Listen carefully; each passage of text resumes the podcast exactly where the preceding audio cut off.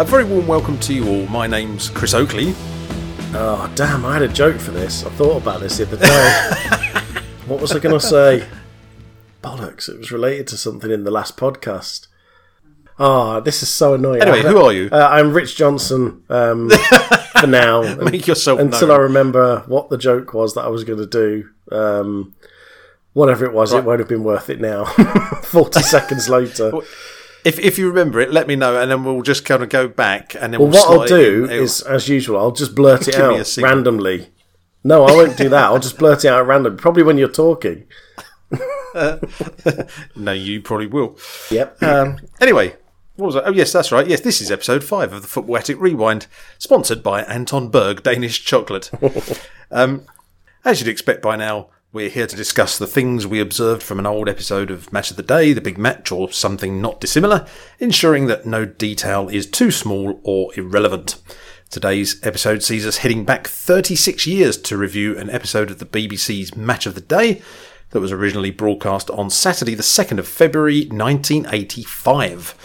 We'll be jumping into the Football Attic time cupboard very shortly, but we can't do anything on this podcast until we've checked in with my associate in the attic, Rich Johnson. Rich, how have you been since last we spoke? As if I need ask. Uh, yeah.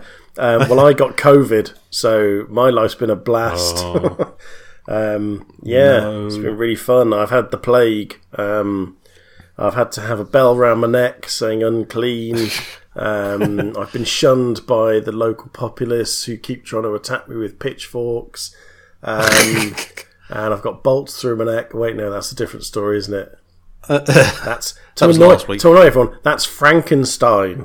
It's not the monster, it's Frankenstein. It's Frankenstein had the bolts through his neck. No, it's the monster, wasn't it? Yeah.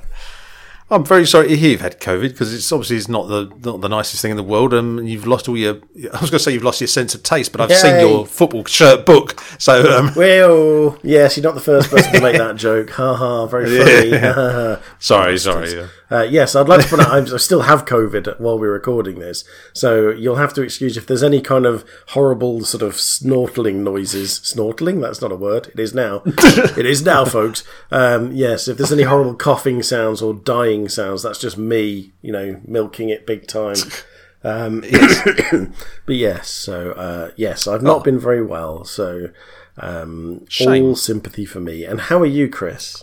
Um, I'm not too bad, thank you very much. Um, uh, so far avoiding uh, COVID, although it has to be said, uh, since the last podcast, um, here in New Zealand, A, we went into lockdown for a couple of weeks, um, sort of three weeks actually, really, although we're now sort of coming out of that, I'm pleased to say, so we're getting back to some sort of normality.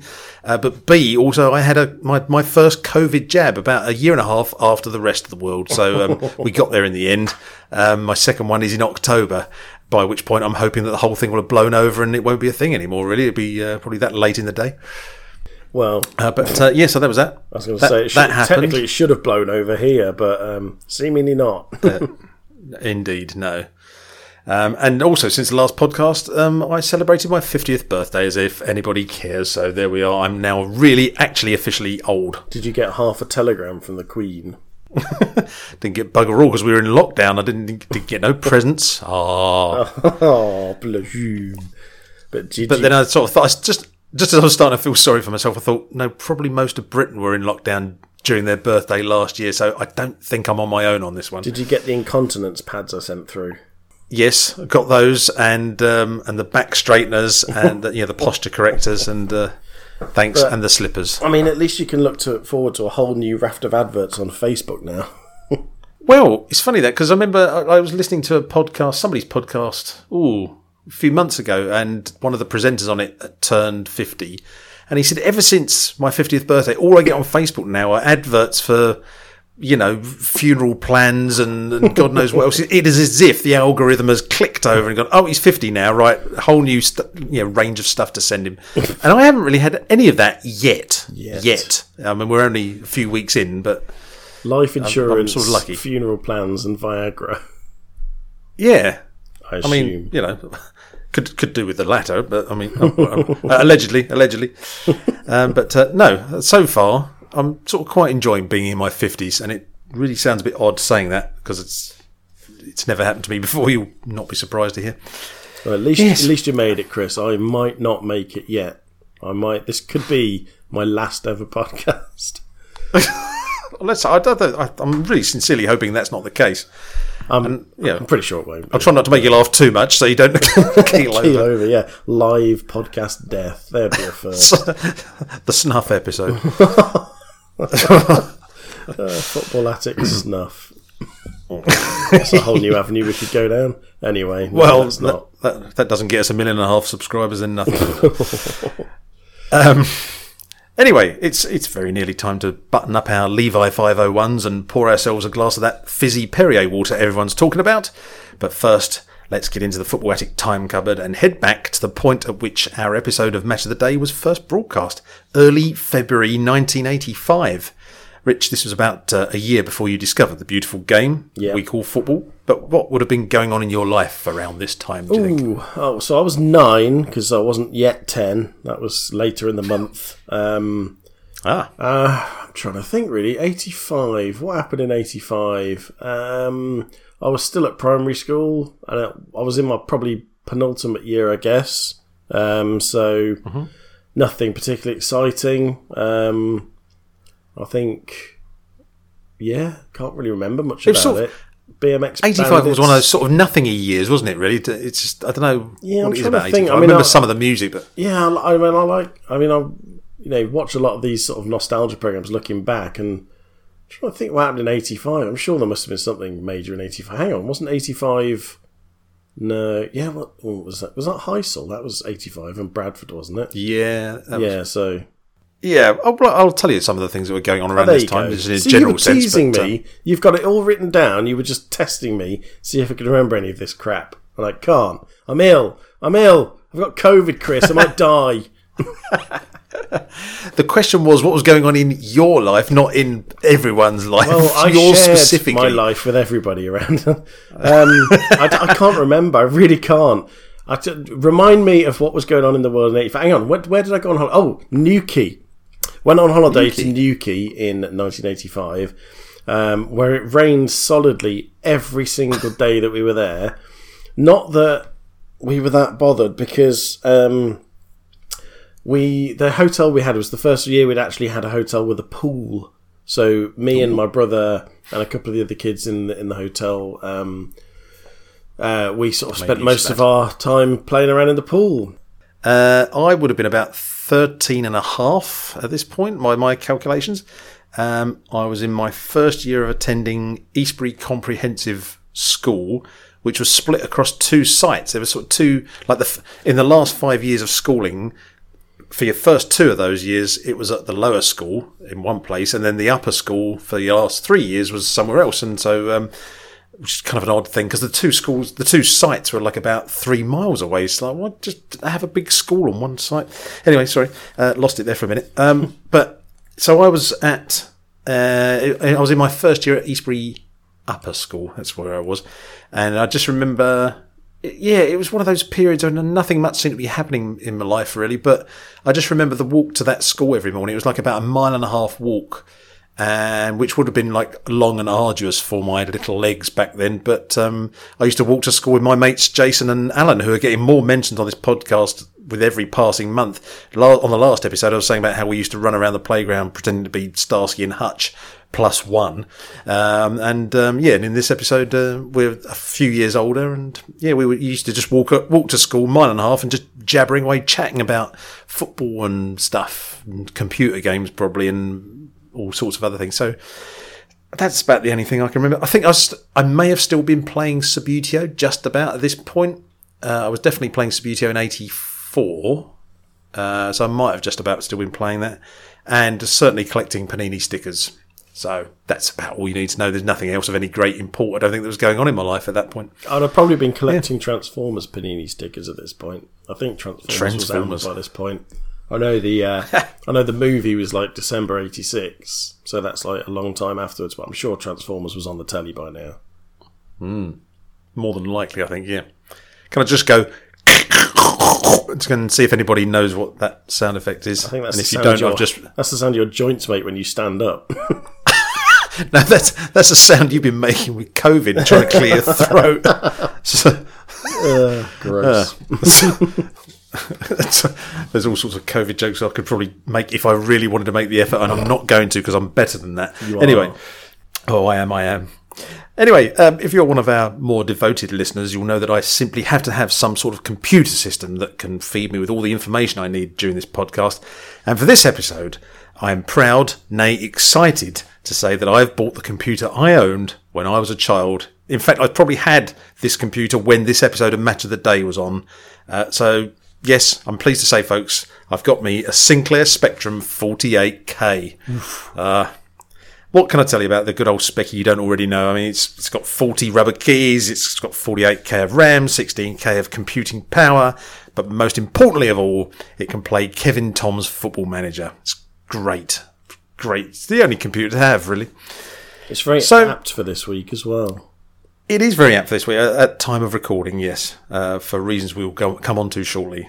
Um, but uh, with cassette recorder plugged in, it's time to type load, open speech marks, Attic Rewind, episode five, close speech marks, and find out what life was like on February the second, nineteen eighty-five.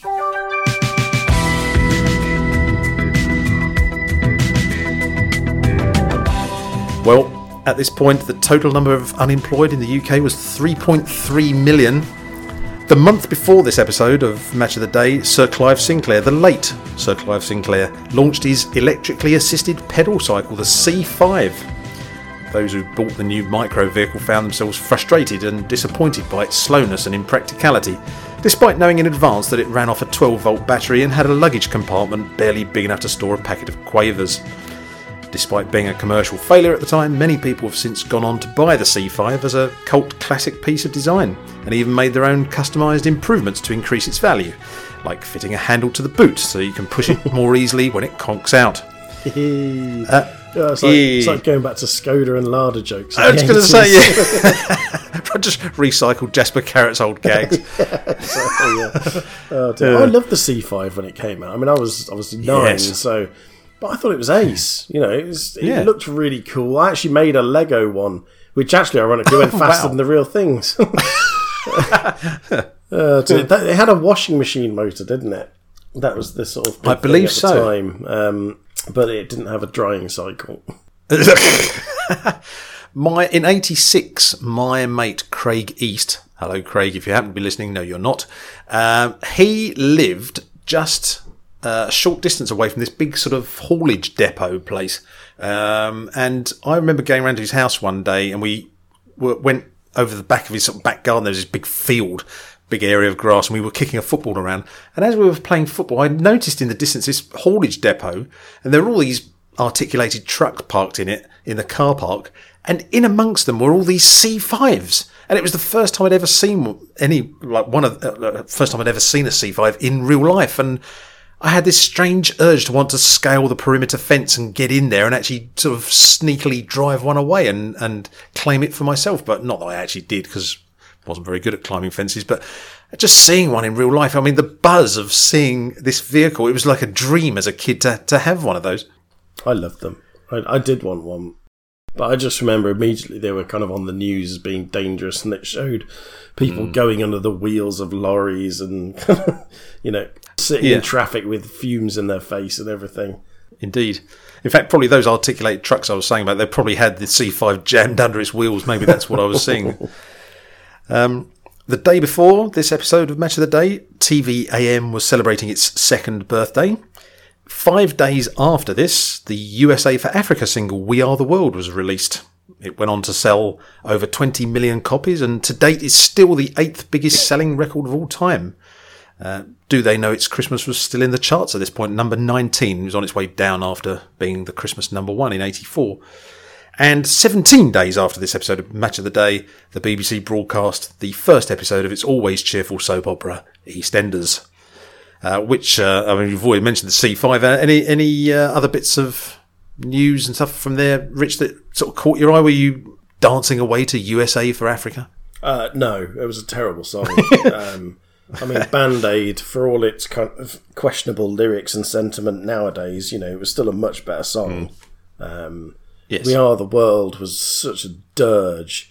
And it was it was typical American as well. It was like kind of, you know, yeah. we're gonna heal everything, and you know, blah blah. Um, and the video of all these stars kind of holding one side of their headphones up to their ear. And, yeah, where was Jarvis Cocker when you needed him? About ten years in the future, in fact.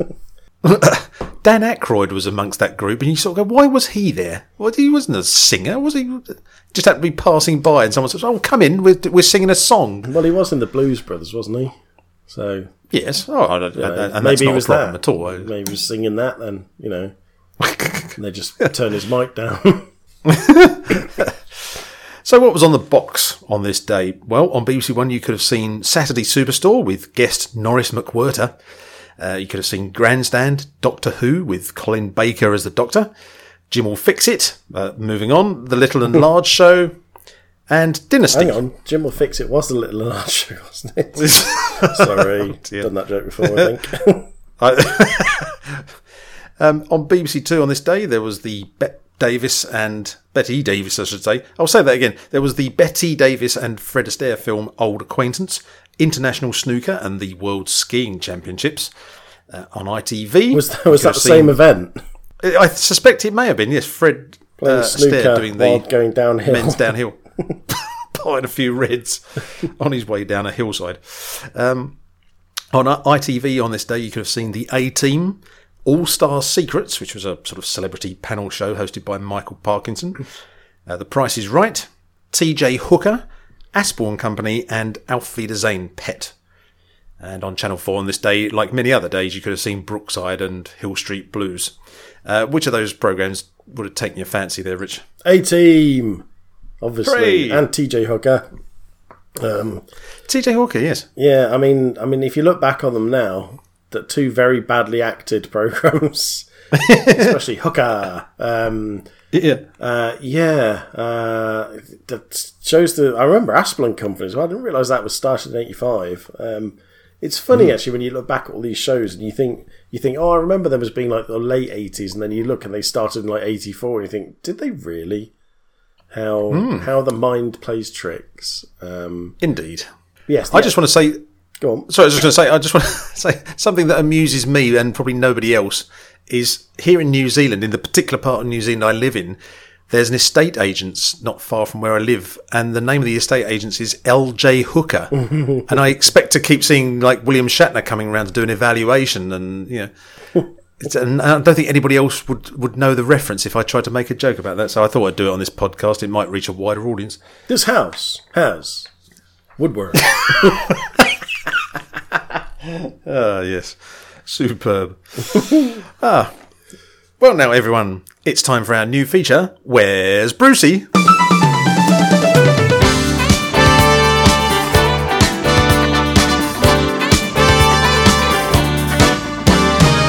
Hooray!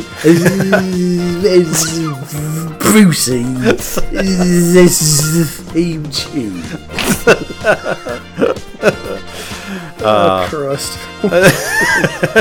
Where am I as children? Well, if you find me, no, you can't.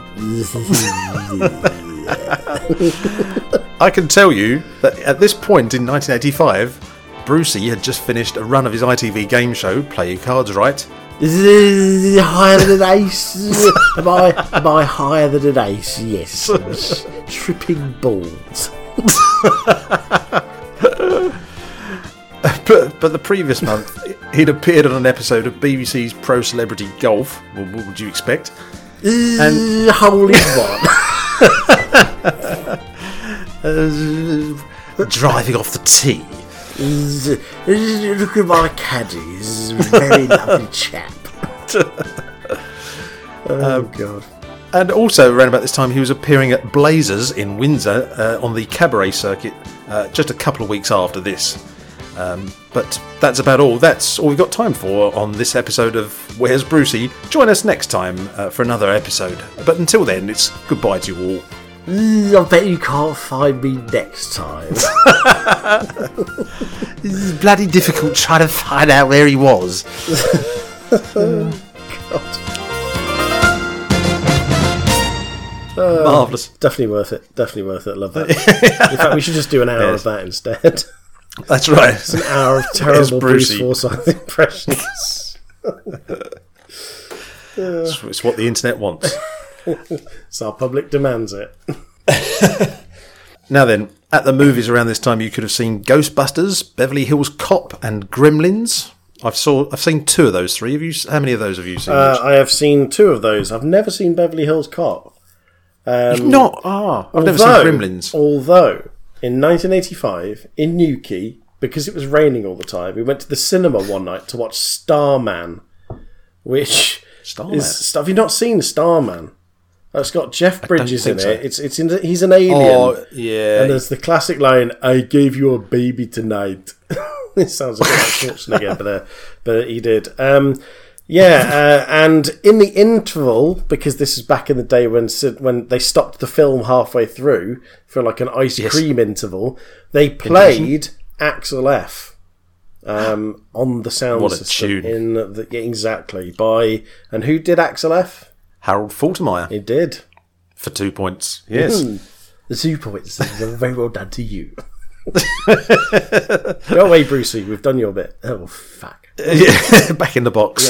Yeah. I don't like it. It's dark in here. I don't want to go in the box. um, yes. Um, in the charts at this time, the U K number one single was I Want to Know What Love Is by Foreigner. And improbably, they also had the number one album, which was Agent Provocateur, which I've never heard of and no, don't no, intend no. looking for on YouTube. I know the song, the I Want to Know What Love Is, but I, I couldn't tell you anything. I couldn't have told you it was by Foreigner yeah. or, you know, anything else about them. No, indeed.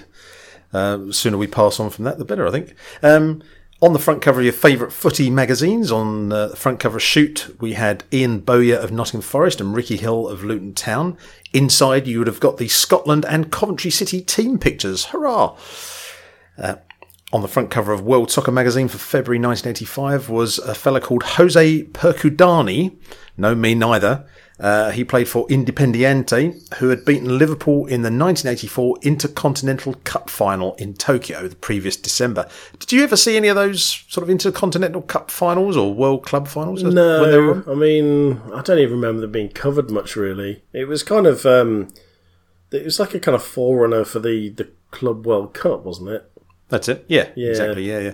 And it was always in Tokyo for it was, some yeah. bizarre reason.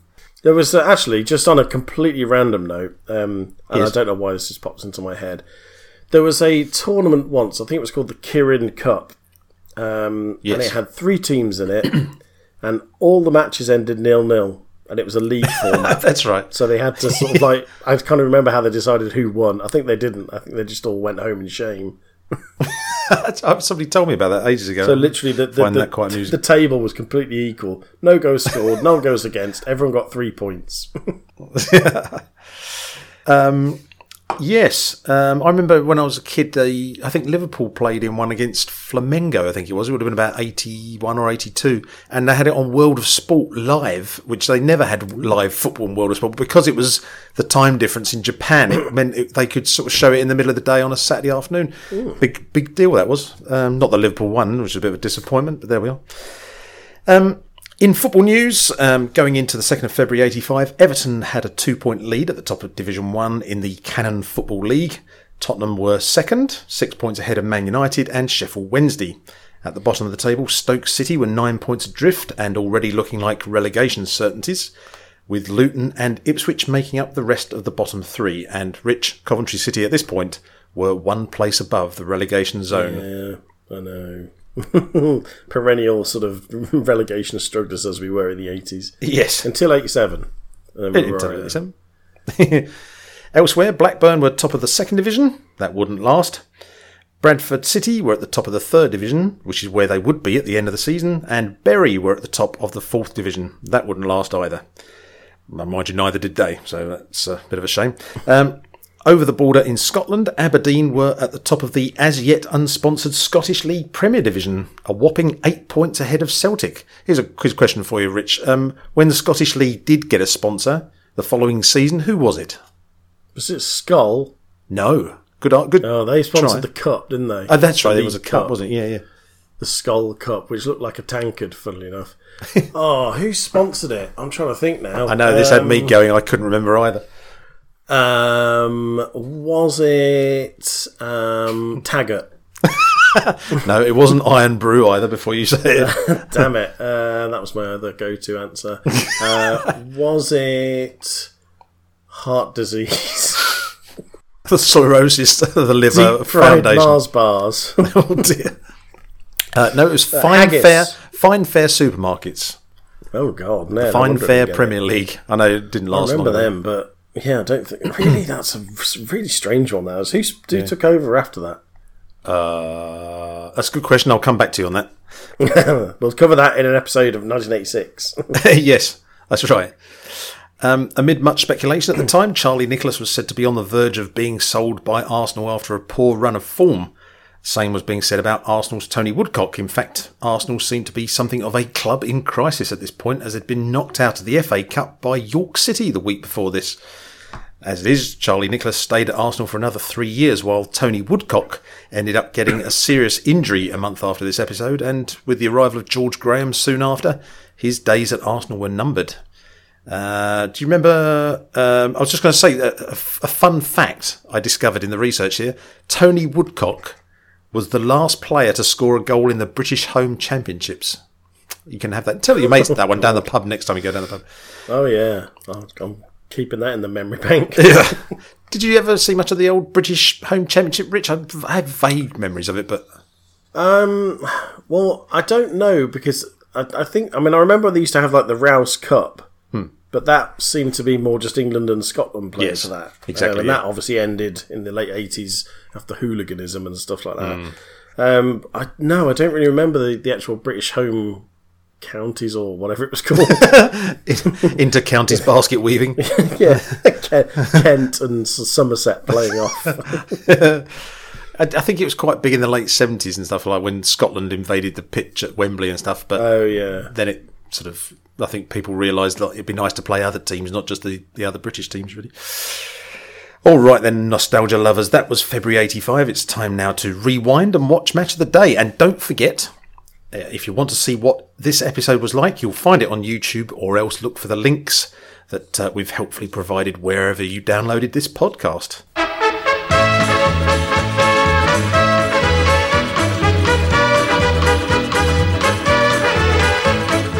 And once again, it's time for Barry Stoller's Match of the Day theme tune, and it accompanies a title sequence that includes snippets of goals being scored, along with Mick Mills blowing someone a kiss, a T V cameraman revolving on a pitchside platform, and lettering saying B B C Television presents Match of the Day in a white and pink typeface on a blue background.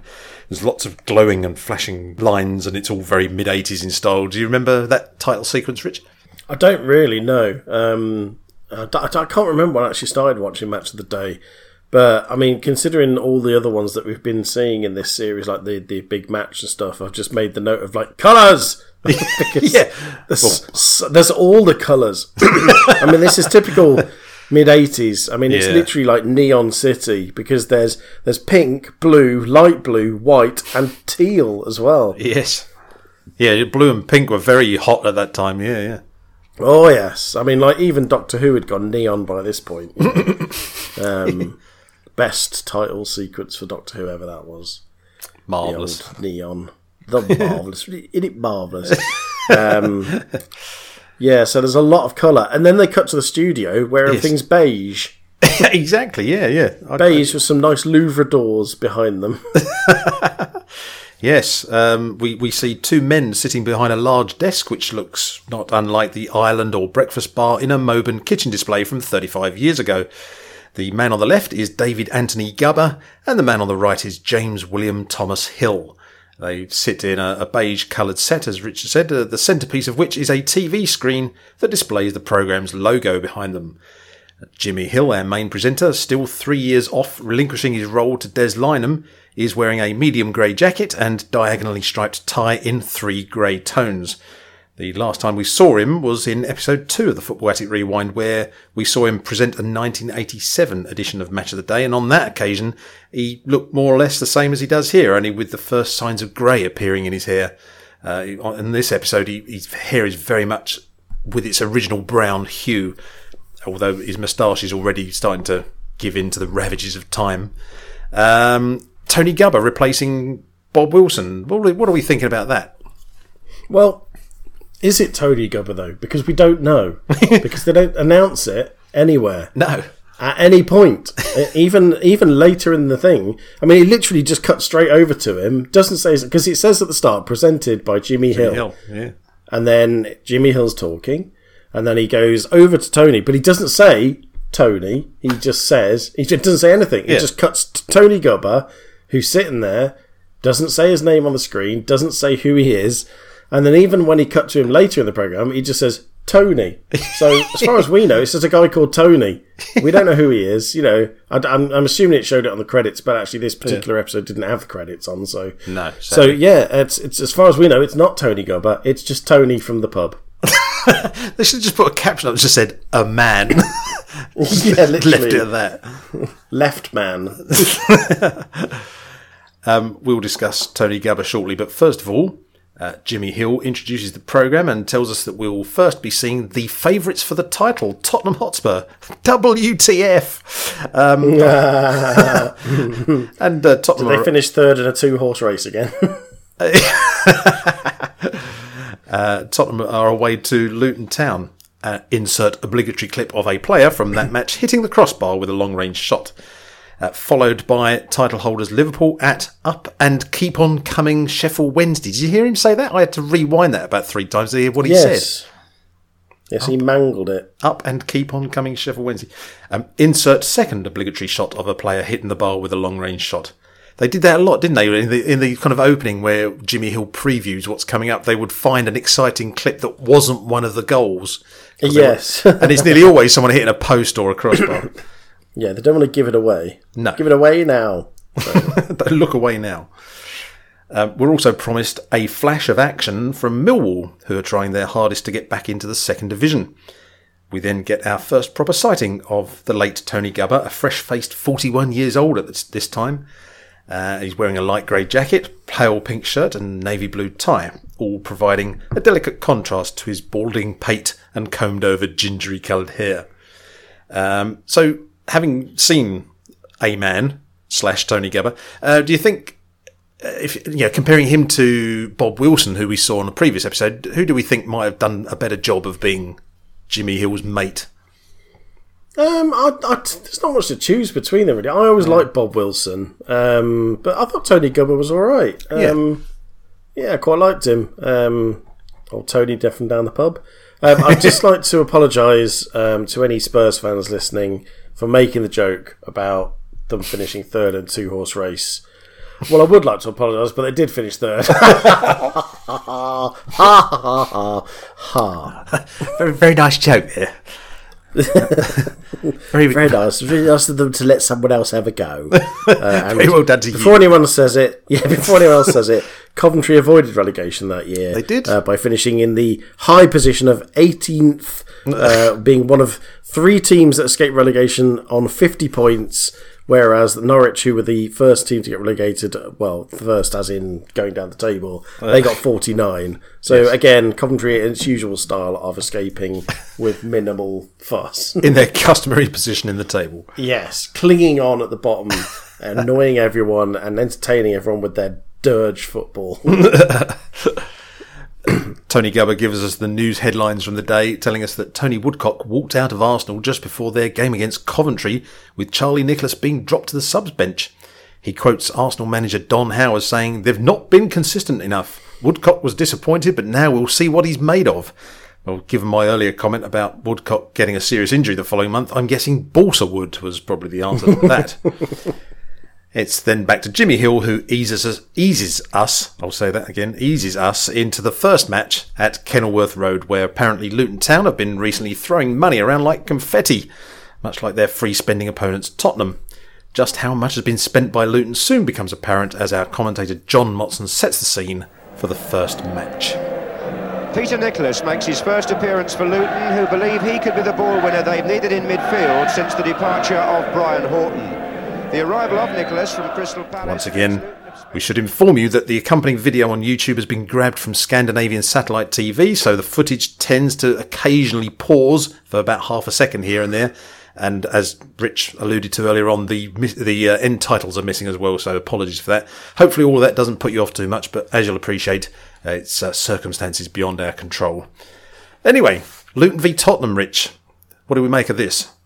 The first thing I noticed was the fact that Kenilworth Road looks almost exactly the same as it does today. Yes. But not quite, because the bobbers stand hadn't been replaced with the row of executive boxes at the moment. Um, mm-hmm. One of the weirdest sort of um, stand replacements I've ever seen in football, because, I mean, Kenilworth Road is, is very small as it is, hmm. but that's because it's pretty much hemmed in by houses on all four sides. Um, and you pretty much have to walk like almost through someone's garden to get into the ground. um, but they had one stand running down one side of the ground, um, which, I mean, it, to be fair, it was only about ten rows deep, so it was very small. But the year after this, they actually replaced the whole thing with a row of executive boxes. Hmm. And I don't know, considering, I mean, the stand probably held about two thousand people before. So I don't know how, if they'd have made the money back for that, because I remember the executive boxes, there must have only been about twelve or fifteen along the, the whole sort of pitch length. Hmm. And each one only had about like four seats outside. So I don't know if they'd have made their money back on that. And it, it's, it always struck me as really weird. And it looked really strange as well, because it literally looked like someone stuck a load of Butlin chalets along the side of the, the pitch. Um, yeah. But yeah, uh, but I love the fact that Kenilworth Road is still the same now. It's like, although another change that would come the following year was the plastic pitch. It didn't have it at this point at mm. Luton. Um, it was, although the pitch is looking bloody awful, so I can mm. kind of see why they might have changed it. Yes. Um, but yeah, it was nice to see. It was nice to see. Although I made the note that the um, the because of the roughness of the pitch, when they show kickoff, you can see the halfway line running across the pitch. Looks like it goes through about three or four different contour lines on an Ordnance Survey. Because it reaches different heights a lot. I didn't spot that. I'll have to go back and look at that.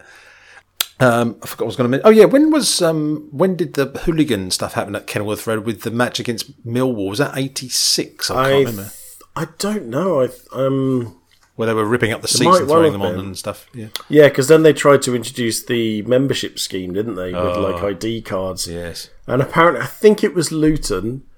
Uh, I think it was Luton where they introduced it, and someone poured sand into the machine the night before that they were due to be used, and it rendered it completely useless. And then for years, they sat under a shed. They just built a shed round the, the sort of entry box. Uh, I think that was Luton. It might have been someone else that tried to do it. Um, yes. The eighties. So John Motson tells us that Luton have acquired former Crystal Palace player Peter Nicholas. This was his first game in a Luton shirt, and he replaced Brian Horton, who went off to become player manager at Hull City. So Luton's total spending for the previous two months reached a whopping half a million pounds, according to Motson. Truly the vulgar side of modern football. Who do we see? We got the lineups, Rich. So we got our first chance to see who was on the pitch. Uh, any names that sort of leapt off the screen for you there? No, not really. Again, I wasn't really paying much attention no. um, to the lineups. Um, uh, Les Seeley, I think, was in goal. Yes. Um, before he went on to make his fortune in mattresses. Uh, sorry, that was a Seeley Posturepedic mattress joke there for all of those who remember such a thing. And it wasn't obviously Les Seeley that did that. Um, but it was funny. You uh, imagine him, because he's on his back most of the time, he probably would have been ideal for starting a mattress company. No, sorry. um, Brian Steen was there, I think. Um, no, I think it was, was Mark Steen, actually. Was it Mark Steen? I was going to say, I know it was one of the Steens. I didn't, yeah. like I said, I didn't. I just remember them saying his name during the match, and I hadn't actually bothered to see which of the two it was. No, sorry, you're right. Um, it was Brian Steen. Sorry, I, I did. Oh, there we go. I made a there point of go. looking for it, and it is on my notes. Brian Steen. There we go. Um, so no, let's see who was in. Oh, Ricky Hill. Yeah, was in. Ricky Hill. I just love that name, Ricky Hill. It just I can hear Jimmy it being Hill's said son. by Jimmy. Well, the weird thing is, I can hear it being said by Jimmy Greaves. Ricky Hill. I don't know why. I don't know if that's because of when they used to say Ricky Otto. But um, anyway, sort of random burblings from my head here. Uh, yeah, there was uh, there was some. I mean, there's uh, Tottenham had lots of famous faces. Like, oh I mean, God, yes. Yeah, you know, Ray Clements, Glenn Hoddle, yeah, him, Garth yeah. Crooks. Oh yes, they're all the Crooksy. Yeah, Graham Roberts. I know that because he scored the final goal. um, yeah, all the, the Tottenham crew there. We should we we should actually say um, R I P Jimmy Greaves. Uh, we just discovered literally just before we hit the record button that sadly yes. Jimmy Greaves has passed away. So um, our condolences to all concerned. Uh, a great great shame that and a great loss. Uh, someone that we've discussed and indeed sort of uh, imitated in, in impersonation form on many of previous podcasts, but um, one of the great figures of, of football uh, from days gone by. Um, but yes. Uh, the Tottenham, yes, Glenn Glenn Hoddle in the Tottenham team, um, one of the greatest midfielders in British football history. He spent twelve years at Spurs. He was still eighteen months away from a move to Monaco at this point. He went on to become player manager at Swindon and Chelsea before taking charge of the England team between nineteen ninety-six and nineteen ninety-nine, a period in which England reached the nineteen ninety-eight World Cup finals. Shortly after that, he controversially claimed that disabled people were being punished for the sins of a former life, something that he denied, despite the fact that he'd expressed exactly that view on more than one occasion. After that, he went on to manage Southampton, Tottenham and Wolverhampton Wanderers, and in two thousand eighteen suffered a near-fatal heart attack. When asked for his views on the matter, God replied, "No comment." Um, my favourite Glenn Hoddle quote is, uh, he said, "When a player gets to thirty, so does his body." I'll always remember that. That was a really profound comment. Uh, the wisdom of Glenn Hoddle. Indeed so, yes. Um, Garth Crooks, as we know, Tottenham stalwart, who, uh, amongst other things, went on to become a pundit on B B C T V and still is, as far as I know. And a, and a worldwide country music star. Well, indeed, yes. Oh, sorry. And my favourite Garth Crooks quote is, "Michael Owen will get double figures this season, or at least ten, possibly more." Um, you can have that one for free as well. Okay. And in the Luton team, you've got Steve Foster, Mick Harwood, uh, Harwood? Harford, I should say, even. Get the name right. Um, and a fella called Emeka Anwar-Jobi, who gets mentioned a bit later on. We'll come on to him. Um, other than that, the referee is Neil Midgley of Salford in Lancashire. He was on the full list of approved referees in England and Wales between seventy-seven and ninety-two. He took charge of several high-profile matches during that time, including the nineteen eighty-five Milk Cup final and the nineteen eighty-seven F A Cup final. Did you see that one, Rich?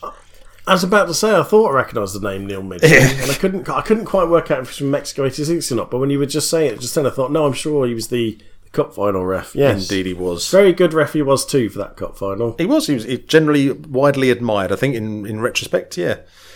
Um, he was a FIFA referee between eighty-two and ninety-one, and he took t- charge of several World Cup and European Championship qualifying matches between nineteen eighty-two and nineteen ninety, and he died in two thousand one at the age of fifty-eight. And so uh, the match begins, and we'll discuss what happened in that shortly in, in summary form, but uh, let's discuss what we saw, Rich. Uh, first of all, the kits. Luton and Spurs, what do we make of the kits? Well, Luton are wearing possibly their best kit ever, mm. um, which is their kind of classic mid-eighties Adidas um, kit with a sort of navy V-neck with a bit of orange trim on it. I much prefer Luton playing in white, which mm. is probably because they did when I first got into football. Yes. But I just love that kit, um, looking nice and sharp um, and up-to-date for the mid-eighties. Mm-hmm. Um And Tottenham, even though that shirt was quite a few years old, still looking very nice because it was uh, the Lecoq Sportif uh, pale blue sort of shirt. Uh, you what? Sorry, pale blue. Yes, uh, with its sort of alternating shadow stripes. So, mm. despite the fact that shirt, like I say, was actually quite a few years old, um, it still looked very modern even by the mid eighties. Mm. So, two very nice sets of kits and Indeed. shirts on show. Yes. I would. I mean, I, I, I sort of nodded when you said that's probably Luton's best kit, and then I remembered some of the nice ones they had in the late seventies made by Adidas, uh, where they had like sort of navy blue and white and orange stripes running down one side of the shirt. I, that might be possibly nudging it for best one ever for no, them. But uh, no, it isn't. um, and nice tracksuit tops as well for Luton. I don't know if you saw those Adidas ones with a big sort of Vauxhall sort of logo on one side. Yes, yes, nice, nice stuff. Uh, I think the ball was an Adidas Tango of some description. That was uh, was nice to see. Um, and, I mean, here comes the, the moment you've all been waiting for. It's Scandinavian Pitchside Advertising Board moment. um, I mean, I, I, the longer this goes on, the more I realise I must have been blind during my youth, because I don't yeah. remember ever seeing so many Scandinavian sponsors. I mean, I must no, have seen me. them. I mean, but I suppose, I suppose the thing is, you, the ones that stick in your mind are the ones you see like a, a, a big. And again, bearing in mind, football wasn't televised much, so hmm. you'd only really see the only real sort of proper televised matches were like international tournaments and and like you know European Cup finals. So you'd only see the big sponsors. So hmm. when you saw these ones at your local matches, they'd have just gone out of your head because mm. you wouldn't remember them because they weren't memorable enough. Um, so you'd always remember things like Esso and, you know, Castrol G T X because you were seeing them on telly as well. Yeah, yeah. And it's like for the the World Cup ones, you know, you always remember Canon and Seiko and because they're big brands, and then other things like Metaxa and Bata Bata because because you saw them quite a lot at the World Cup. Mm. But for these smaller ones, they you just they just wouldn't stick in your brain. But I've, I made a list of all the sponsors, and the list itself is huge. I know. There's so many sponsors. Bearing in mind, I mean, obviously, Luton is a small ground, but it's obviously the pitch is the same size, mm-hmm. roughly.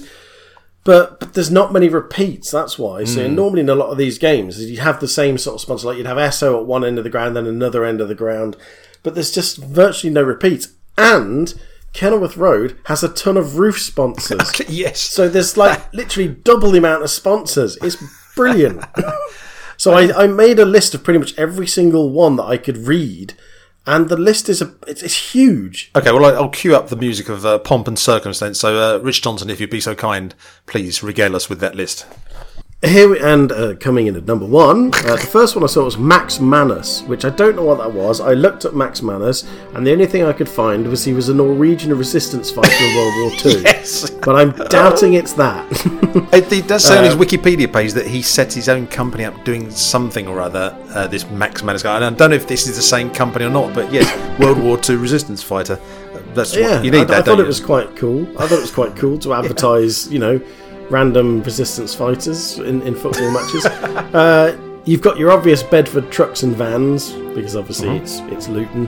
Uh, Wallspan, um, uh, Falcon Beer, yes. your, your big hitters, Stanley Tools, Electrolux, and then you've got a Gillette advert, but it's it's specifically for the Gillette Contour, the best Gillette yet.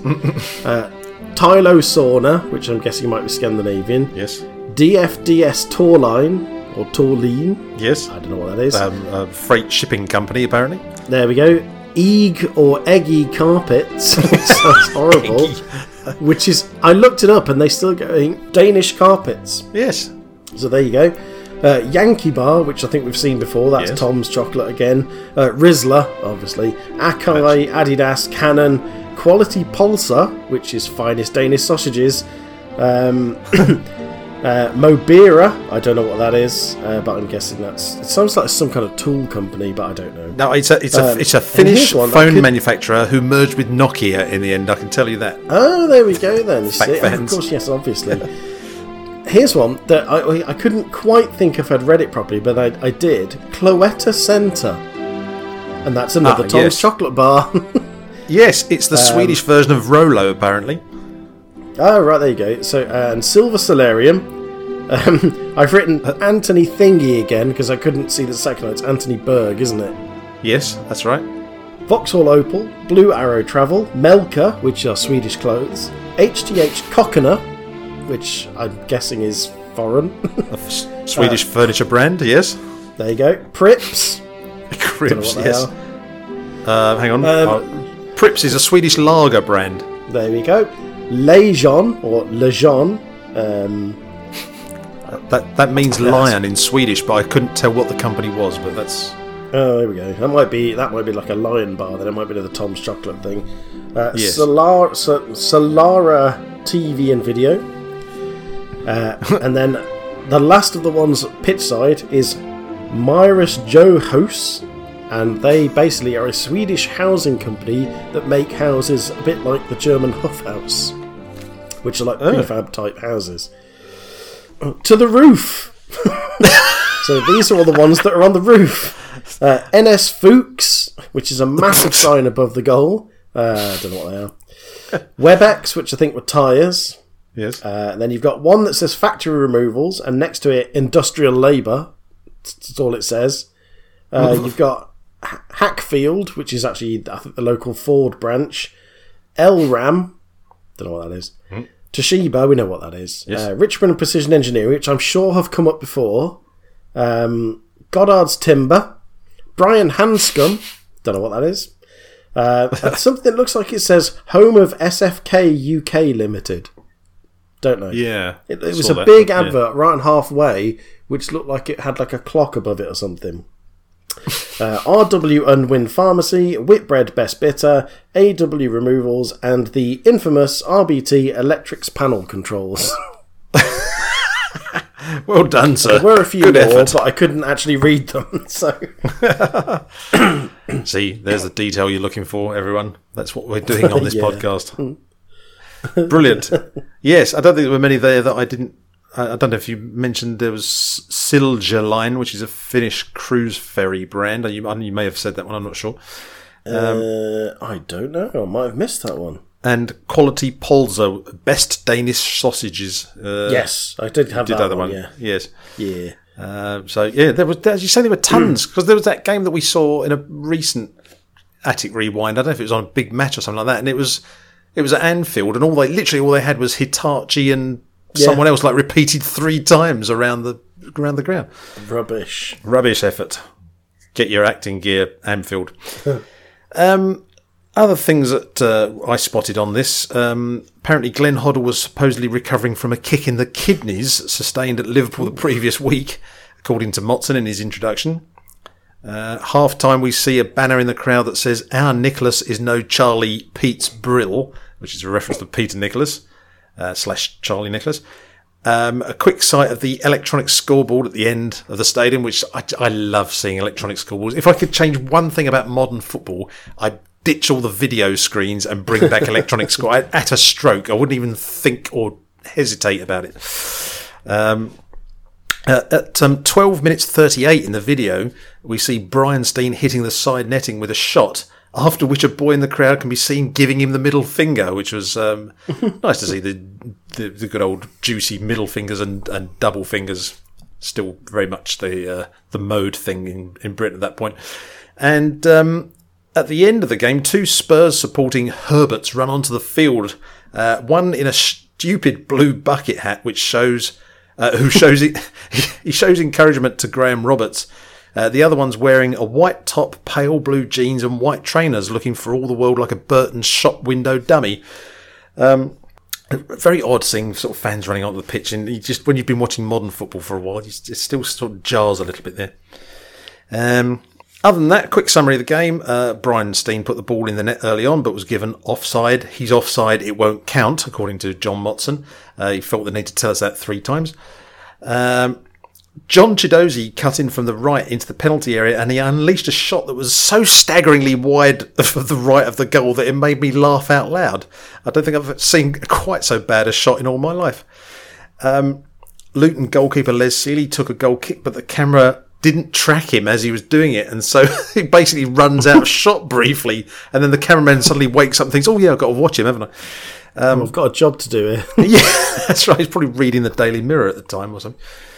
Um, we see uh, Priest playing a free kick to Peter Nicholas, and his shot hit the bar. Brian Steen tried to chip Ray Clement, Clements, but um, he only succeeded in finding the upper tier of the stand in the goal behind uh, behind the goal, I should say. Um, after the half-time break, Steen scored from close range to make it one nil. Crooks was twice denied from close range by Les Seeley, uh, and Mark Falco equalised from just inside the Luton penalty area. That was his twenty-first of the season, which made it one all. Unwar Joby scored with the outside of his boot to get the ball up into the stanchion, staunchion, uh, to make it two one to Luton. Uh, and uh, Graham Roberts scored in injury time to get a second Spurs equaliser. That made it two two. And Steen could have won the game late into injury time, but he blazed the ball over. So uh, two two it finished, that game. Um, did that... Was that interesting? I know you don't often like watching the actual football element of this, Rich, but I mean... Well, well I, I do love a game with sort of lots of last minute changes. So yeah, it was it was quite exciting. That was. Um, I was absolutely, even though again it's really stupid things. Even though it's so far in the past, I have a very soft spot for Luton. Yeah. So when Graham Roberts scored, I was absolutely gutted. Yeah. Like, even though this happened thirty-six years ago, I was still gutted by the fact that they hadn't that Luton didn't get the win. Yeah. Um, Because I didn't know, like you probably, I didn't know what the score was in advance, and you just sort of think, oh, Luton, the underdogs, they're going to win, and then they didn't. Bugger. No. Well, Bugger. In, in summing up, Jimmy Hill uh, makes the presumption that John Motson would have enjoyed himself tremendously while watching that match, before turning the spotlight on Emeka Nwajobi. He's got pace and likes a dribble, says Hill, before showing us some footage of Nwajobi in action. But then, it's on to match number two, Sheffield Wednesday versus Liverpool, but before that, Jimmy Hill congratulates Sheffield Wednesday and Chelsea for providing such exciting entertainment the previous Wednesday, although he doesn't go into specifics to tell us exactly why that was. For, for anyone wanting to know, it was the four four draw between the two clubs in the League Cup quarter-final replay on January the thirtieth. In it, Wednesday were three nil up at half-time, but by the eighty, eighty-fifth minute, Chelsea were four three up. In the last seconds of normal time, however, Wednesday's Mel Sterling was tripped, and the resulting penalty saw the Owls getting the draw that they needed to force a second replay. Alas, for Sheffield Wednesday, that match ended in a two one win for Chelsea. At this point, Hill is seen sitting in front of a T V screen displaying the Sheffield Wednesday and Liverpool club badges, the latter of which looks particularly like something that had previously appeared in the gallery section of the B B C's Take Heart programme. And into the second match we go, and at last we get to hear the dulcet tones of Barry Davies for the first time on this podcast. Here's the man who last Wednesday kept his head when all about him were losing theirs. Mel Sterland saved his team's face from the penalty spot against Chelsea, and now an unchanged side can give answer to just how much almost losing from a position of three nil up has shaken their faith. Were you delighted and thrilled by that? Uh, yes. I was. I, I like Barry noticed Davis. It was Barry Davis. I definitely wasn't already looking at sponsors around the ground. Actually, I was feeling dizzy by this point because they showed the the cop end of Hillsborough. This yeah. is the days before it had a, a, like a roof on it, and it appears to be about three hundred feet high. Yeah. And there were some kids right on the very back, standing on a spiked fence, yeah. holding onto a pole. And I just, just looking at that made me feel really nauseous because it was like, and then they panned down. You could see how high this thing was. And you're thinking, this is mental. You know, it's like, yeah. it's health and safety gone mad these days. But, you know, stopping kids standing on a spiked fence three hundred feet in the air sounds like a sensible idea to me. I know. It's absolute madness. It was just like a wall of people, just like going yeah. off up to heaven, basically, just like miles high. Uh, we see the uh, team lineup captions in the traditional diagonal layout with team badge to the right of the screen. In Sheffield Wednesday's team list, Brian Marwood's surname has been stuck on a little bit too high, suggesting that the caption maker had perhaps had one too many vodka and tonics in the B B C bar that evening. Um, what names leapt off the team sheets on this one, Rich, out of Sheffield Wednesday and Liverpool? I mean, Liverpool, you can pretty much name anybody, can you, really? Yeah, um, yeah, uh, John Barnes. No. Not quite. Uh, no, not quite. Not, not, not really, yeah. no. Um, I was going to make a joke there saying, because you said about Marwood, and I was going to say, had he been drinking with Withnail? Hey! Um, hardcore fans might get that reference. um... Obviously, yeah, Liverpool's got like your old people like Rushy. Mm-hmm. I did make a note about that. One of the, I think the only note I made about the actual game itself was the fact that Rushy missed a sitter. Yes. Um, like almost on the penalty spot to the side, but then he sort of spooned it into the crowd. um, and there's there's a, a word that's not used as much as it should be, spooned. Spooned. Yeah, quite right. Let's bring back spooned. It's yes. Timers. Uh, not in the not in the cuddling sense, no, but no. in the getting something very wrong sense. Um Yeah, so there were teams. There were players. There were players on the teams. There was uh, Mick Lyons that made over, or nearly four hundred appearances for Everton uh, before he switched to Wednesday nineteen eighty-two. Uh, Nigel Worthington, future Northern Ireland uh, captain and manager. Lee Chapman, um, husband of, uh, what was her name? Tracy Chapman. The fast car. Tracy Chapman. the, her out of um, Uh, Leslie Ash. Is it Leslie Ash? Oh, yeah. Yes, that's oh, right. Fish Lips. Trout Pout. Yeah. Um, yeah, no, he I was. I think the... it was Tracy Chapman. um, and uh, much was made of um, Kevin McDonald of Liverpool, who I vaguely remember. I remember him from my Panini sticker uh, collections and stuff. I did some research, and it was one of those ones where you think, oh, I sort of wish I hadn't now, because um, basically Kevin McDonald, he was a Scottish midfielder. He'd already spent eight seasons at Leicester before he joined Liverpool. Unfortunately, he only played forty matches across a five-year period for Liverpool, partly due to injury, and um, he ultimately joined Coventry City in nineteen eighty-nine, which I can't say I remember. Um, after that, he had a two-year stint at Walsall to close his playing career. Uh, and like many other players we've seen today, he later went into management, becoming the caretaker boss at Aston Villa when Martin O'Neill left in August twenty ten. But unfortunately, he became the subject of an accusation by a former Villa player, Gareth Farrelly, in twenty eighteen, which suggested that McDonald had been relentlessly negative, close quotes, towards him during the nineteen nineties and was, quotes, incredibly aggressive with constant verbal and physical bullying. Aston Villa carried out an internal investigation and found in favour of Farrelly, leading the club to apologise to those former players who had given evidence throughout, and McDonald was dismissed in August twenty nineteen. Didn't know he had that sort of latter chapter in his life, but uh, not very pleasant. Uh, means when you watch this game, you're sort of thinking, you're a nasty piece of work. And I wouldn't have done that if it weren't for this podcast. Bastard. Yes. But yeah, uh, Ian Rush, Kenny Dalglish, Loro, all the rest of them. Bill Grobbelaar, he was in goal. Um And uh, Joe Fagan, who's uh, going to be announcing his retirement only three months after this match. Um, and, yeah, this was a sort of Liverpool team in transition, really. You got like, Graham Souness had left. He'd gone to Sampdoria. And then we're seeing Paul Walsh, John Walk, Kevin McDonald. So new players coming into the Liverpool team. Maybe the beginning of the end, possibly, for Liverpool in, in that period. Um, the referee was Jeff Bray of Hinckley in Leicestershire, of whom I could find nothing on the internet. So it's uh, well done, Jeff Bray. You've managed to remain definitely unfamous. And the kits, Rich. Uh, Sheffield Wednesday and Liverpool. What are we making of the kits? Uh, Sheffield Wednesday with their kind of classic mid-eighties, uh, classic mid-eighties Umbro kit. So a nice sort of standard V-neck and the sort of classic width stripes on it. Uh, very nice. Um, Liverpool, for me, I think that pinstripe kit is looking a bit dated now um, by this point, especially with the sort of thick V-neck on it, mm. um, and especially what would come the season after, which was just the best Liverpool kit ever, ever, ever. So, yeah. So there. Yeah. Yes. And it bugs me because I think the Crown Paints logo is just like written in normal font. It's not mm. their actual logo. Yeah. And that's all. That always bugged me, that did. It did me just too. Just to yeah. look right. Yeah. Um, yeah, the thing, this, I think this was the Sheffield Wednesday kit that they were wearing on episode two of Footballetic Rewind, where we were seeing them in eighty-seven. I think it was the same kit, mm. but they had um, the short. I didn't mention the shorts last time. They've got like curved corners on the shorts, which I don't think any yes, other I team had. That. yeah. yeah, they look really weird. Yeah, that's kind of looked like um, the sort of cheap leisure shorts you'd buy down the market when you're on holiday. I was going to say they look like beach shorts, basically. Yes. um. And also a very um, hastily applied M H S panel across the uh, the middle of the shirt for Sheffield Wednesday, which was their shirt sponsor. But it looked like it had been just knocked out by someone with a sewing machine like earlier that day. Very Do strange. We know what M H S was? No.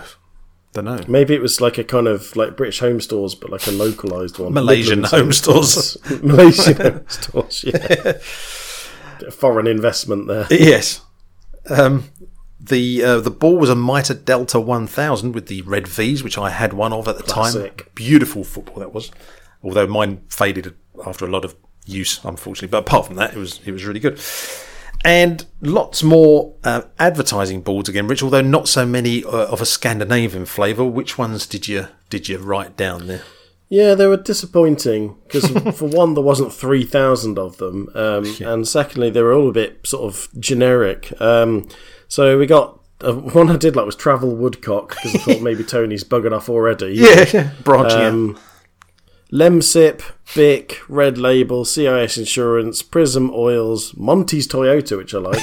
yeah. It, maybe it's Uncle Monty from Widnell. Another um, mention.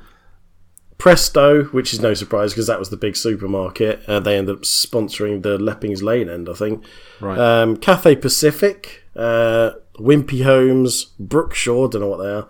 uh, Kodacolour, uh, one surprise one, Cellnet. Yes. I didn't realise yeah. they, was, they were around in the mid-eighties. Future sponsors um, of Middlesbrough.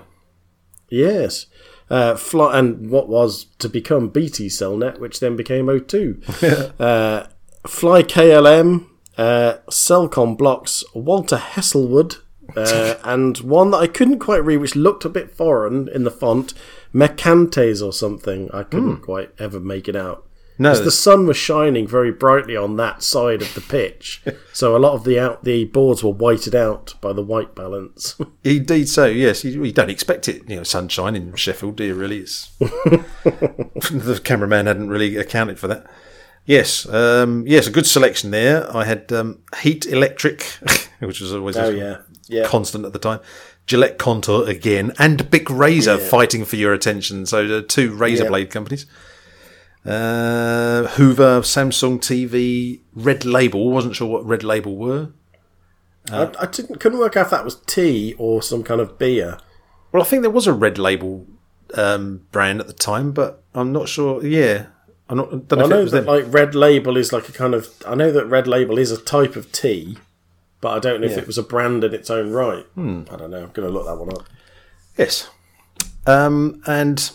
Apart from all of that, various other things I spotted. Apparently, well, the crowd at the, on the day was uh, forty-eight thousand two hundred forty-six at Hillsborough, the biggest of the season. Um, and at one point, you see the Liverpool end a, a sea of red bobble hats, which was quite gratifying. I, I do like a bobble hat. Um, not on me. I just like them on other people so I can point and laugh at them. Um, various flags fluttering from the roof of the main stand. I spotted an Italian flag, but I couldn't tell what the other ones were. But um, that was... Gave it a sort of an international flavour, the, the stadium. Um, there was a young lad in a Parker coat uh, giving a nice double thumbs up at half-time as if to say, I'm jolly well enjoying this game. Um, still no replica shirts on the show, although it was February, of course, so mostly warm coats and scarves. and February in Sheffield as well. Yeah, well, exactly, yes. Uh, half-time, Barry Davis says, we're very much under the moon in this match so far because we see the moon up in the sky. That was... Well done, Barry, for that. Um, there were um, several future P- B B C pundits in this game. Um, Mark Lawrenson, Alan Hansen, Garth Crooks. They were all there, all the stars of the day. Um, there was a wonderful sight of a player going down injured. I think it was Brian Marwood for Sheffield Wednesday. And play just carried on regardless. No, no one played the ball out of off the pitch and just played around him. This guy was sort of dying basically in the middle of the pitch and it's like carry on, and that obviously that's what it was like back then, that's what they used to do, and very refreshing it was to see. Um, it was refreshing to see people really injured and just being ignored. And yet more Herberts running on at the end of the pitch. Um, one of them is a kid with a madness haircut wearing a green bomber jacket and jeans who grins and waves at the camera. Uh, while another one is wearing a pale yellow sweater over a red shirt. Uh, pale blue jeans, white trainers, very much uh, fashion conscious from that particular point in time, yes. Pale colours seem to be the thing. So, uh, during the match, Dalgleish played Rush clean through, but as you say, after rounding the keeper, he skied the ball, which it was odd. I, I wanted my money back. I felt like I'm seeing one of the great players of the era, Ian Rush, and he, and he skied the ball. What's going on? Yeah, you'd have. That's like a kind of like you'd assume that was a nailed-on goal for Rush. Yeah, oh, I must be must, seeing things. Um, in the second half, Alan Hansen massively overhit a back pass to Bruce Grobbelaar, although luckily it went well wide. From the resulting corner, Mar- Brian Marwood scored from close range to make it one nil. Dalgleish hit a shot that skimmed the top of the crossbar. Brian Marwood limped off injured with seven minutes remaining. And then in the eighty-fifth minute, a Dalgleish free kick found Mark Lawrenson, who headed in the equaliser, uh, although Barry Davis thought initially it was Paul Walsh, but we'll let him off for that. And um, Steve Nichol had a chance in the last minute to score the winner, but shot high and just wide. So, in summing up, Jimmy Hill admits that a combination of the pride at stake and the high wind prevented that from being a classic game. He goes on to confirm that Brian Marwood's injury took the form of a kick in the back, which affect, affected the sciatic nerve in the leg, leaving him doubtful for Wednesday's second League Cup quarter-final replay against Chelsea. Never mind, Brian, it could have been worse. Could have been the kidneys. Um, with that, Jim throws to Tone, who's still going on about Tony Woodcock walking out of Highbury before Arsenal's game against Coventry. Evidently, it was a masterstroke on the part of Woodcock as the replacement for him and Charlie Nicholas. both of whom were considered piss poor by Don Howe, got the two goals that helped Arsenal beat Coventry, Raphael Mead and Ian Allinson. Elsewhere, breaking news, Brian Robson's injured. Um, he went Not only that, it's a dislocated shoulder. It's a dislocated shoulder. Surely not, Brian. I'm sure that'll be a one-off. Um, yeah. But he's hoping to get fit in time for England's World Cup qualifier against Northern Ireland at the end of the month. But as it turned out, he didn't. He didn't take part in that match. It didn't matter, though, because England won the game one nil anyway. Back in the Canon League, Gary Stevens scored two in Everton's four nil win over Watford, so the Toffees moved four points clear of Spurs in second. Meanwhile, Southampton are in fourth place after winning four nil at Q P R. Serves them right for installing a stupid artificial pitch in Furs Gubber. At the other end of the table, Sunderland were the only team in the bottom seven to win on that particular Saturday, and they moved above Newcastle in the process. But what Tony Gubber doesn't know is that Sunderland ended up finishing twenty-first at the end of the season and were relegated along with Stoke and Norwich. Thanks for raising their hopes though, Tone. In the second division, there are four teams tied on forty-nine points at the top of the table: Oxford, Blackburn, Man City and Birmingham.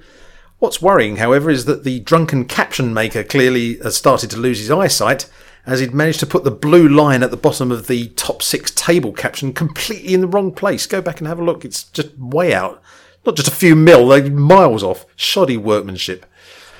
Um, after that, Tony Gubber appears in front of the T V screen behind him, which is now displaying the Millwall F C badge, and tells us that in Division three, half a dozen clubs are still chasing the promotion places, among them one from the less fashionable side of London, uh, but one with an unforgettable address. Tony Gubber speaks with all the disappointment of someone who knows he's fluffed his lines, but nonetheless links successfully to a short film from Cold Blow Lane, home of Millwall. Um, that was quite a thing, wasn't it? A bit, bit random. I, I really liked this because... Yeah. Uh, they're interviewing George Graham, who is their manager at the time, and uh, he's and and I made the note, not for long. Yes, uh, and then he's but there's a great quote where he says, "I do miss the big clubs and the big grounds," and I've put, says Graham with one eye on the exit door. Yes, where's Arsenal, by the way? Yeah, and then and there's a great bit where all the fa- they interview a load of fans who all obviously deny there's any hooliganism at Millwall whatsoever. Yeah, not us. Don't, never heard of it. No. I've been coming here thirty-seven days every week, and I not never seen no hooligans or something. Says one of the old guys. Yeah. Bless him. We see grim-looking terraced houses sitting cheek by jowl next to Millwall's ground. Rooftops aplenty, a la the opening titles of Coronation Street. And Millwall manager George Graham arriving for work in his swanky black B M W. Uh, in case anyone's forgotten, he was a former player by this point. We're shown a clip of Graham scoring for Arsenal in the early seventies against Leeds. We then cut to an interview Gubber conducted with Graham in the Millwall boardroom, where Graham looks forward to Millwall's upcoming F A Cup match against Chelsea. Behind him are a series of shelves, one of which contains at least ten Rothman's football yearbooks, while another has a set of ring binders that may or may not contain details of any illegal payments accepted by Millwall's club officials. Then Gubber goes and cocks the whole thing up by mentioning hooligans. He's even got video footage to prove his point that Millwall's fans have got something of a misbehaviour problem, uh, although it seems to come from about nineteen seventy-seven and shows fans running onto the pitch wearing flares so big they'd give the Bay City Rollers an inferior complex. To be fair, they didn't run onto the pitch. There was a gust of wind that carried them. They just blew on. I didn't really realise when I first came the bad reputation the club had throughout the country, lied Graham. I was going to say, yeah. Yeah, of course, mate. And that's as good as the Arsene Wenger I did not see it sort of thing. To show that some of Millwall's fans are not hooligans at all, Gubber interviews a man who looks like the Billy Perm character from The Far Show, who says... Fans are as good as gold down here. You get loyal supporters down here. Not one week, miss a month. I think that's how he said it. Um, yes, literally. We see the same man's young son who appears to be supping on a plastic cup full of Jack Daniels and Coke. And the man assures us that he's all right and not in any danger whatsoever by being among possibly the most disruptive set of fans in Britain. An older man says he's been coming to Millwall week after week for thirty-seven years, and he says he can remember when there was a little bit of hooligism, but it's not general, it's a good club. To back up this view, we see a silver salver awarded by Hull City to Millwall for having the best supporters in Division three the previous season. Why? Why would Hull City give an award to another club? Not the Football League, money. Hull City. Mm. Bit of money somewhere. Oh dear. Brown envelopes. And look how smart the players look. They're all now being made to wear blazers and grey slacks provi- provided by a generous supporter. That was a bit creepy. Um... You we- spent two and a half grand on that. Far too much. Far, two far too much. Two and a half thousand pounds back in the nineteen eighties. Uh, That's uh, nuts. It didn't look anything special, did they, in any in any shape or form? No. Just went to Moss Bros. Or Ciro Soterio. Oh, yes, yes. God, I've known that name for a long time. The ties from Tyrak and the socks from Sock Shop. Oh, that's a classic. Uh, if you want nineties references, good come here. God, man, where do you get this stuff from? Oh, dear. This is this is the thing, you see. I cannot remember anything useful in my life. Just crap shop brands from the nineteen nineties. Oh, that, that's just cut me in half. That is. It's incredible. Zero Soteria. Oh, that's going to make me chuckle for next week, I think. I've got to look them up now, because I've got. I some, know. They're, they're not still going, are they? Oh, I, I doubt it very much. Only inside your yeah. head, but that's no bad thing. Yes. Um, I wouldn't be surprised if there's no information at all. Oh, oh. Dun and Co. Oh, there we go. Oh. Man at C and A. Dun and Co is a well-known British chain of menswear retailers. Uh, it does mention Ciro Soterio somewhere. Oh, well, what's that then? You carry on. I will. I'll carry on. Shall I? You carry on as well. Uh, we get some footage of Millwall's game against Newport County that afternoon, in which Dave Cusack opened the scoring with a header and was immediately congratulated by a very young John Fashanu in his pre-Wimbledon days. Cusack later added a second goal to win the match. With that, it's back to the studio where we see Millwall lying sixth in the Division three table, thirteen points behind leaders Bradford, although they'd go on to close the gap to four points by the end of the season and gain their much stride for promotion to Division two. After a look at the top of the fourth Division table, we get the Pools news, and with ten score draws and five no-score draws, the dividend forecast is fair. Telephone claims are required if you think you've won, so don't bother with those pesky telegrams. Finally, Tony Gubber tells us that all four teams at the top of the Scottish Premier Division won that afternoon, including leaders Aberdeen, who beat Dumbarton. We're shown the goals from that game, not to mention a very eye-catching white and yellow kit for Dumbarton. And on one of the advertising boards, there was the old Nike logo. In nineteen eighty-five, that was very rare indeed, and up in Scotland as well. Uh, oh, and the commentator was Archie McPherson. First mention for Archie McPherson, he was good. And to close the programme, Jimmy Hill gives us the result of the Goal of the Month competition for January nineteen eighty-five, and the winner is David Phillips of Manchester City. We see his goal, a close-range volley, which was scored against a Wimbledon side wearing a very rarely seen away kit of white shirt, red shorts and socks. Did you see that, Richard? Uh, no. Um, yeah. Very I odd. Didn't. I don't think I've ever seen Wimbledon mm. wearing white, red, red. It's just uh, strange. No. There it is. Um, much more than that we can't see, as the footage is a little blurry. And then we get to see the actual postcard sent in by the winner, Philip Jordan of nine Wishaw Close, Shirley in Solihull. I've checked, it's a very nice little house and ideally situated for several local schools, the nature reserve up the road, and a shop that has to be a contender for the worst named small business in Britain, a cake maker's called For Heaven's Cakes. I'm sorry, but that's I mean, just... That sounds like you can only have them when you die. For Heaven's Cakes. Uh, It didn't exist back in nineteen eighty-five, by the way. That's, it exists now down the road from where Philip Jordan lived. Anyway, unlike unlike Ciro Soterio, yes. Well, uh, Ciro Soterio update, folks. Yes. Uh, right, based in Birmingham, uh, they actually went into administration in two thousand one. I think ceased trading completely in two thousand three. Oh. But they had um, uh, around about two thousand one, which is when they started getting into trouble. They had grown after they had acquired brands Dun and Co, Horn Brothers, Oakland, and the Sweater Shop. Dun and, and they Co. had some. They had some high-profile sponsorship arrangements with cricket and football clubs, including Aston Villa and Nottingham Forest. Good grief! It can't be on. They can't have been the main shirt sponsor, but.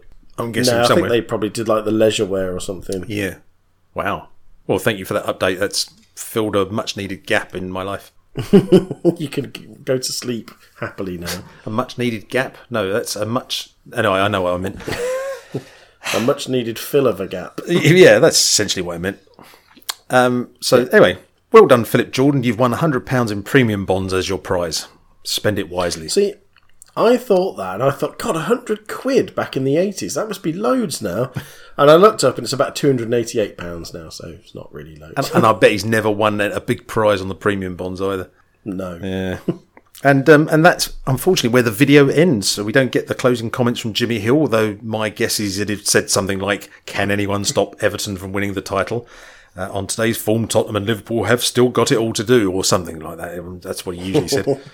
Uh, no closing theme tune either, but uh, we all know how that goes, so we're not missing much there either. And and that's it, Rich. Um, your closing thoughts on this episode of Match of the Day? Uh, it was nice to see um, something from the eighties, so I can kind of relate to it, because the seventies just didn't exist as far as I'm concerned. I think it's all a government conspiracy. Nothing existed before I was born. Uh, therefore, it's all lies, like the fossil record.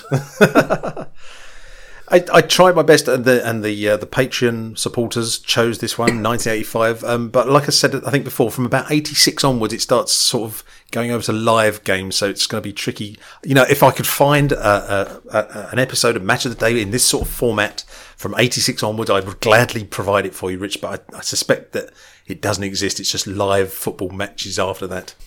Boo. Boo. But anyway, there we go, nineteen eighty-five. Hope you all enjoyed that one, and hope you watched along as well.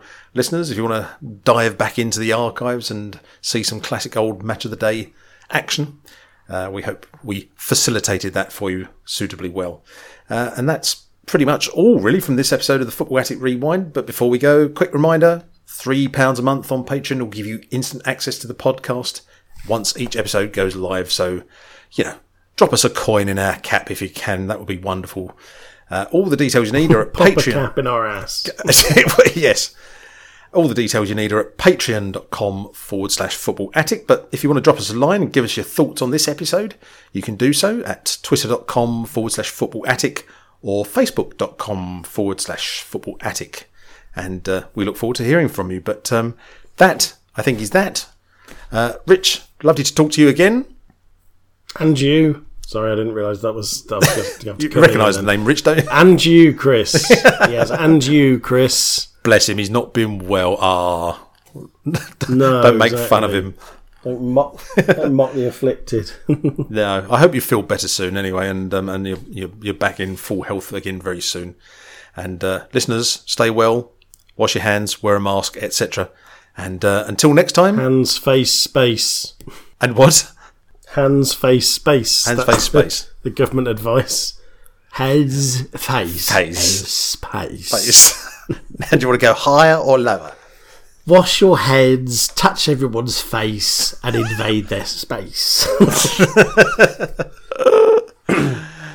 it's uh, goodbye from me. That's, I think that's who I was going to be. At the start of the podcast, I was going to go, and I'm Bruce Forsyth. Oh, right, okay. And I've completely forgotten about it. I'm glad you remembered just in the nick of time. Before the music fades in.